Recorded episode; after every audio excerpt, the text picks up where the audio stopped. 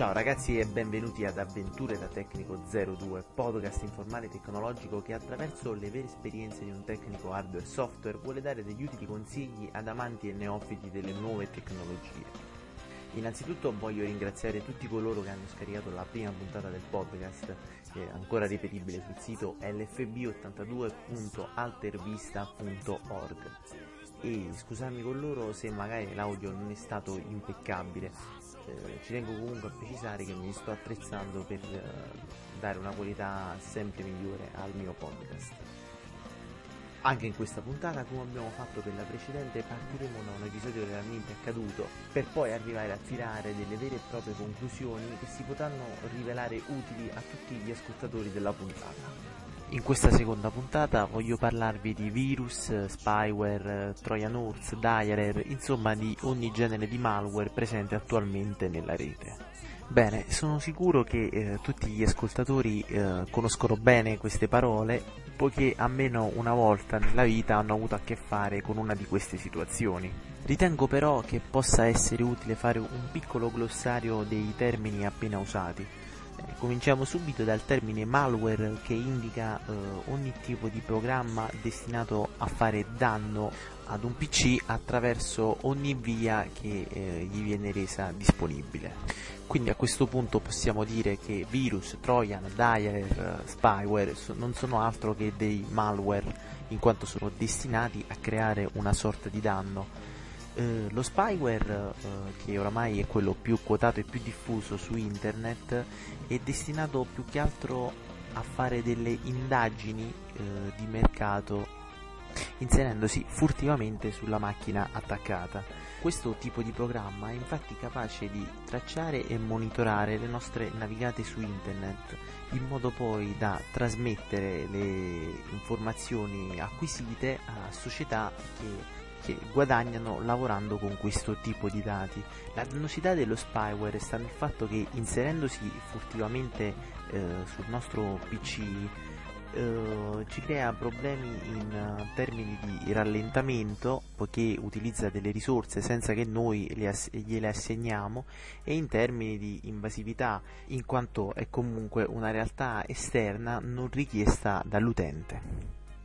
Il Trojan Horse invece ha in comune con lo spyware il fatto che comunque è capace di inserirsi furtivamente nella nostra macchina, ma eh, diciamo la forza di questo tipo di malware sta nel fatto che ci fa credere di servire ad una cosa e poi invece ne fa completamente un'altra. Proprio per questo motivo si chiama cavallo di Troia, in quanto è capace di celare al suo interno software dannosi eh, per il nostro povero PC. Dialer è quel terribile programmino che ha mietuto parecchie vittime fino a qualche tempo fa. Dico fino a qualche tempo fa perché eh, con l'avvento della DSL mi sembra che questo tipo di software abbia più difficoltà a funzionare. Questo infatti non fa altro che dirottare la nostra connessione da un provider all'altro, ovviamente con costi molto diversi. Eh, conosco molte persone che si sono trovati anche a pagare 3 euro al minuto e rimanendo ignaramente connessi per ore, credendo di usufruire del solito abbonamento a Libero, Tiscali, Virgilio e tutti gli altri. Per i virus invece possiamo dire che in comune hanno il fatto comunque eh, di creare dei danni importanti ai PC, dal software all'hardware, ma eh, diciamo non c'è una strategia comune a tutti i virus, in quanto eh, se, se ne prendessimo 10 vedremmo sicuramente 10 comportamenti diversi. Bene, fatta questa doverosa premessa, posso cominciare a raccontare l'episodio che mi ha portato a sviluppare questa puntata. Come penso capiti a molti miei colleghi, eh, sono spesso alle armi con macchine infestate da virus e spyware, ma mai potevo pensare che qualcuno potesse dirmi di aver preso uh, virus e spyware nel momento in cui andava a scaricare l'antivirus da internet. Detta così può sembrare un colmo o una barzelletta, ma vi posso garantire che è veramente la verità. Questo mio povero cliente, infatti, si stava accingendo proprio in quel momento a scaricare un antivirus in versione gratuita dal sito internet.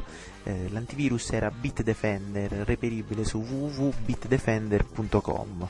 Ovviamente come voi potrete ben immaginare il sito dell'antivirus non è affatto infestato da virus, ma qualora vi sbagliaste a digitare il sito, ovvero omettendo la T, scrivendo bdefender.com, vi trovereste su una pagina che vi riempirà il PC di virus, spyware e quant'altro. Questo episodio non costituisce una tantum nel mondo di internet, ma vi posso garantire che ho personalmente eh, verificato che capita per, per molti altri siti. Bene, questo episodio vi farà sicuramente capire che non esiste una vera e propria ricetta per evitare eh, questo, questo, genere di minacce, in quanto sono talmente molteplici le possibilità di eh, rimanerci infestati che diventa impossibile poterle combattere tutte. È però penso molto utile e intelligente da parte di ognuno adottare alcune eh, specifiche precauzioni onde evitare queste situazioni. Principalmente io consiglio sempre quattro cose fondamentali. Primo, un antivirus buono e costantemente aggiornato. Secondo, un anti-spyware buono e costantemente aggiornato. Terzo, un buon firewall. Quarto, eh, bisogna avere una buona conoscenza del registro di sistema che eh, andrà ripulito da stringhe dannose e invasive. Se qualcuno sta pensando che ci voglia chissà quale spesa per uh, adottare questo tipo di uh, precauzioni, posso tranquillizzarlo, in quanto i consigli che adesso andrò a darvi sono totalmente gratuiti. Per quanto riguarda l'antivirus, fino a qualche tempo fa avrei consigliato di installare Antivir Personal Edition, reperibile sul sito www.free-av.com, ma adesso che è diventato a pagamento, sebbene non costi molto, infatti costa solo uh, 20 euro l'anno, uh, preferisco consigliare AVG, reperibile sul sito www.grisoft.com e Bitdefender reperibile sul sito eh, www.bitdefender.com. Per quanto riguarda Bitdefender eh, posso dire che eh, per coloro che andranno sul sito vedranno che in realtà il prodotto è a pagamento, ci sono infatti molte versioni tutte a pagamento. Quella che consiglio io è la versione 8 che si trova in versione free per utente eh, domestico, insomma per uso personale. Per quanto riguarda gli anti-spyware, quelli che ho trovato oh, molto efficaci sono uh, Adaware SE Personal, reperibile sul sito www.lavasoft.com e Spybot Search and Destroy, uh, di cui adesso non ricordo il sito, ma uh, è sicuramente scaricabile dal sito www.download.com, che dà la possibilità di scaricare molti software freeware presenti sulla rete.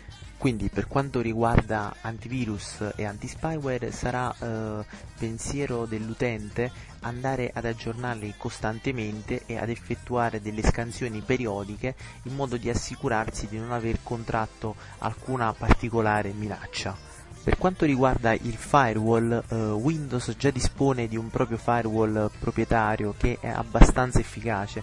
Comunque per stare più sicuri consiglio di scaricare dal sito www.zonelabs.com il firewall Zone Alarm in versione free. Eh, questo è molto efficace eh, e ho notato che è capace di bloccare la maggior parte delle minacce provenienti dalla rete. Infine, ultimo punto di questa piccola eh, e modesta cura al malware sarà la conoscenza del registro di sistema di Windows, ovvero mi spiego meglio, eh, poiché eh, la, questi softwareini vanno ovviamente a lavorare sul registro di sistema, hanno a volte la capacità di autorigenerarsi eh, dopo la rimozione quindi per stare sicuri bisogna accertarsi che sia stata rimossa dal registro di Windows la possibilità di autorigenerarsi. Un modo semplice per assicurarsi di questa cosa eh, sta nel fatto di attrezzarsi con dei software di pulitura del registro di sistema, in quanto questi sono capaci di ripristinare il registro allo stato precedente bisognerà ovviamente accertarsi che lo stato precedente sia uno stato che, eh, insomma, che per l'utente era accettabile e, e, buono. Tra questi software quello che consiglio è CC Cleaner, eh, reperibile sul sito download.com dove si potranno trovare anche altri programmi simili a questi e eh, utili ed efficaci più o meno nella stessa maniera. Bene, con quest'ultimo consiglio eh, penso di poter chiudere qui la puntata.